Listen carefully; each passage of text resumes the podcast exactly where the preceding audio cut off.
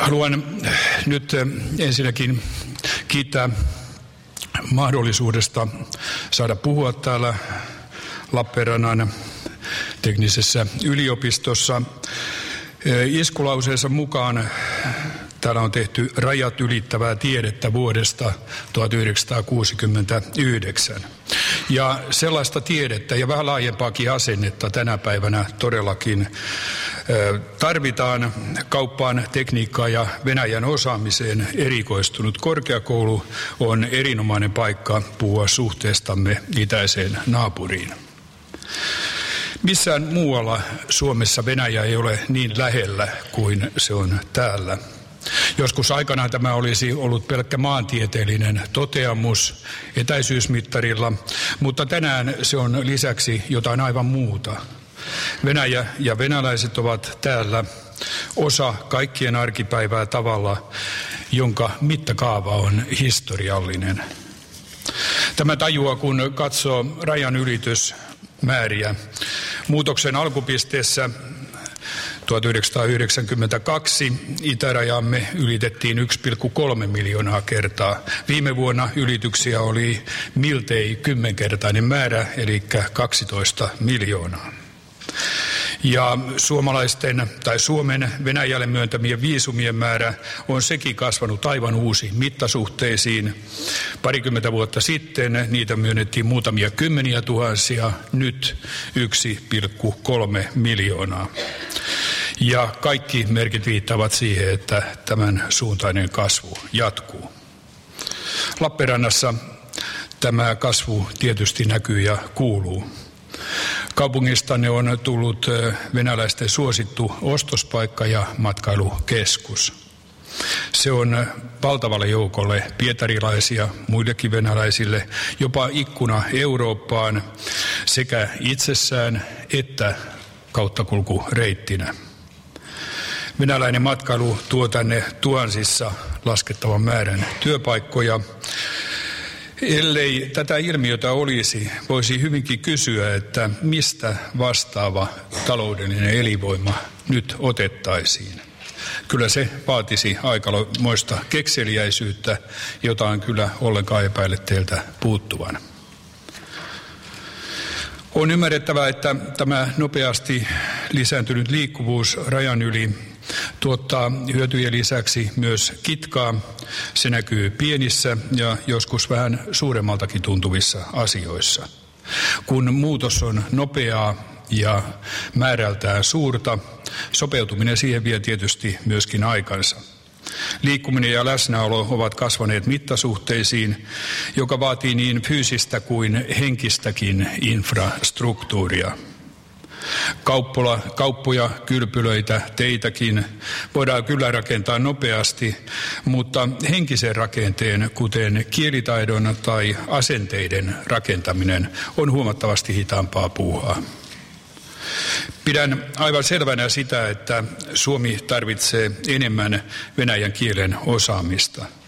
Se on vääjäämätön seuraus tästä lisääntyvästä liikkuvuudesta ja kaupasta. Ja se on myös edellytys, että naapureiden taloudelliset ja kulttuurimahdollisuudet voidaan täysimääräisesti hyödyntää. Silti Suomen täytyy kommunikoida ympärilleen 360 astetta myös ruotsiksi, joka on toinen kotimainen kielemme, ja verraton apu yhteyksissä länsinaapureihimme Ruotsiin ja Norjaan. Ruotsin ja venäjän kieliä ei kannatakaan asettaa vastakkain.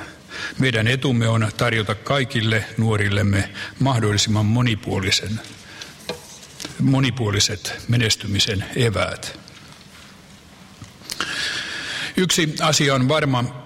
Suomen houkuttelevuus venäläisten matkailijoiden silmissä ei ole syntynyt uljailla hallituksen eduskunnan tai presidentin päätöksillä – se on syntynyt siitä, mitä Suomi itsessään tarjoaa oman näköisenä ja suomalaisia sääntöjä ja lakeja noudattavana maana. Se on syntynyt siitä päivittäisestä työstä, jota täällä eri tahoilla tehdään venäläisten kanssa. En sake seker Finlands lockelse i de ryska resenärernas ögon har inte uppstått som en följd av eh, presidentens eller regeringens lysande beslut. Lockelsen har uppstått eh, som en följd av vad Finland själv, som sig själv, samt som ett land som följer finska regler och lagar i praktiken är. Den, här, den har uppstått eh, av det dagliga arbete som här görs på olika håll med ryssarna. Hyvät kuulijat, liikkuvuuden raju kasvu Suomen ja Venäjän välillä ei ole suinkaan mikään irrallinen ilmiö, joka näkyisi vain matkailutuloissa ja kauppajonoissa. Tämä kehitys on enemmän. Se on keskeinen osa nykypäivän Suomen ja Venäjän välisiä suhteita. Kasvavan liikkuvuuden hallinta niin, että me, Suomi ja Venäjä, hyödymme siitä täysimittaisesti ja toisaalta niin, että siihen liittyvät ongelmat voidaan maksimaalisesti välttää, on tärkeää Suomen kannalta. Luulakseni en liioittele, kun arvelen, että EUn ja Venäjän viisumivapaus on merkittävin yksittäinen suurhanke meidän idän suhteissamme. Vaikka liikkuvuus kasvaa ilman viisumivapauttakin, veisi se matkailu ja liikenteen taas aivan uusille kierrosluvuille. Suomi kannattaa viisumivapautta, mutta ei hätäile sen kanssa. Miksi? Siksi, että ilman hyvää valmistautumista se johtaisi ongelmiin, alkaen rajan tukkeutumisesta ja matkailumaineemme kärsimisestä. Lista ei lopu tähän. Eivätkä ongelmat näkyisi ensin Portugalin perillä, vaan nimenomaan täällä meillä. Viisumivapaudelle on asetettu myös tieto, tietyt ennakkoedellytykset, jotka on täytettävä. Tästä kaikesta Suomi ei myöskään voi päättää yksin, vaan päätösvalta on EUlla. Viisumivapaus on Suomella tärkeä, mutta aivan yhtä tärkeää on se, että viisumivapaus toteute, toteute, toteutuessaan myös toimii. Ei nimittäin pidä kuvitella, että sen voisi hiiren klikkauksella peruuttaa, jos ongelmiin törmättäisiin. Suomi on panostanut liikkumisen helpottamiseen myös nykyisten sääntöjen puitteissa tässä ja nyt.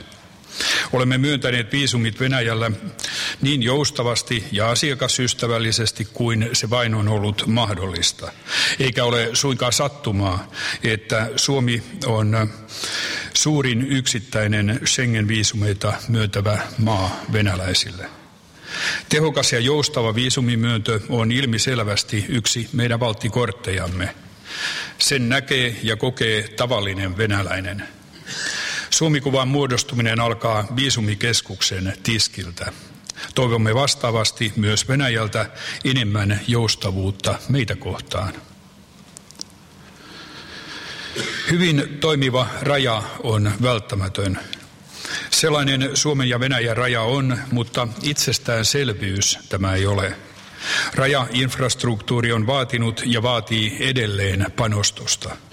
Toimiva raja ei ole vain liikkuvuutta, taloutta ja elämää helpottava asia.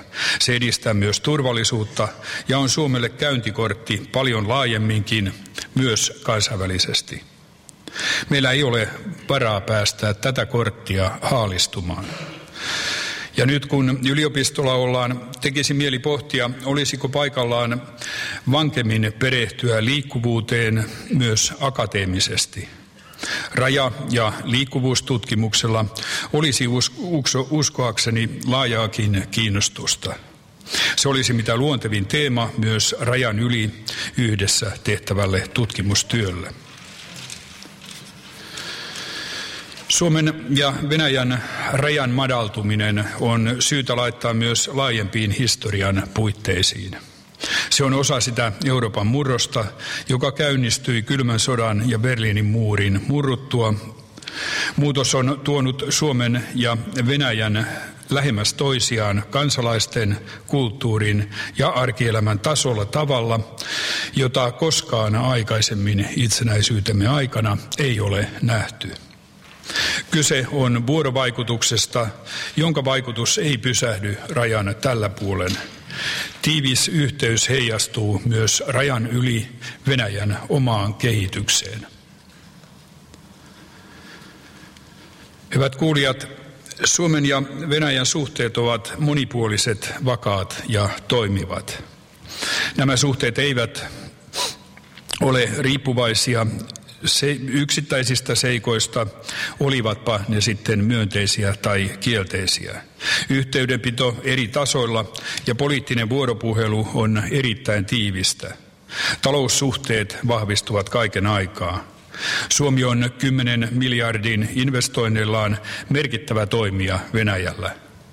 Jos venäläiset työllistävät meitä täällä, me myös heitä Venäjällä. Vaikka Suomi ja Venäjä ovat kumpikin omanlaisiaan, on maidemme suhde eurooppalainen naapuriussuhde.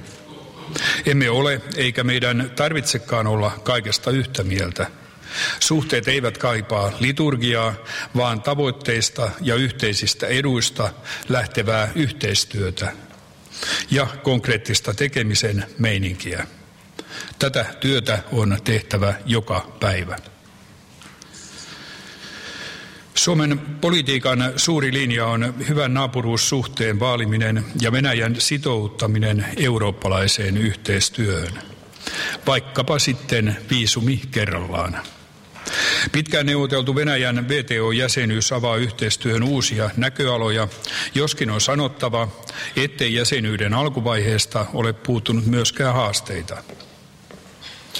Meidän on syytä asettaa Venäjä-suhteemme isompaa tulevaisuuden kuvaa vastaan.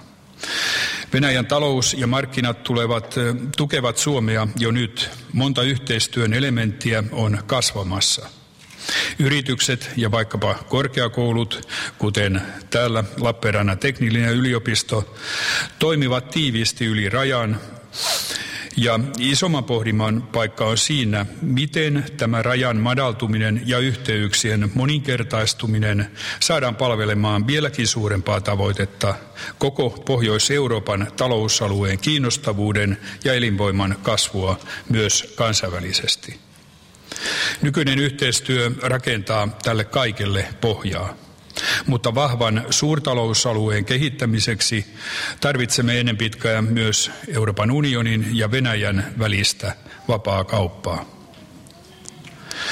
Meille on tärkeää tarkkaan seurata, mihin suuntaan Venäjän yhteiskunta ja poliittinen järjestelmä kehittyvät.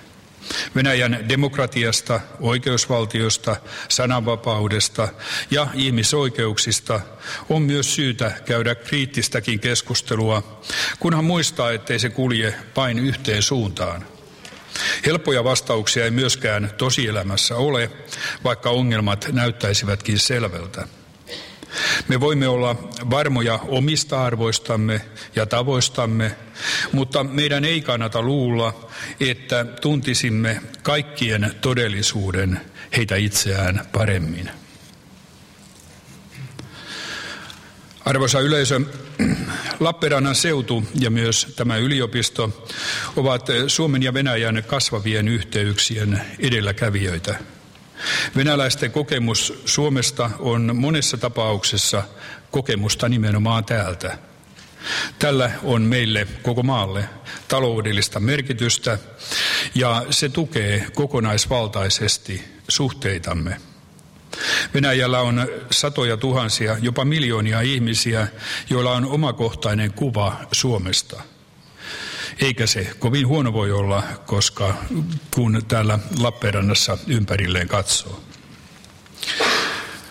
Arvoisat kuulijat, haluan toivottaa kaikkea hyvää niin yliopistolle, Lappeenrannan kaupungille, kuin myöskin tämän kukoistavan yhteistyön jatkumiselle. Vuoden päästä sitten taas katsotaan. Kiitoksia.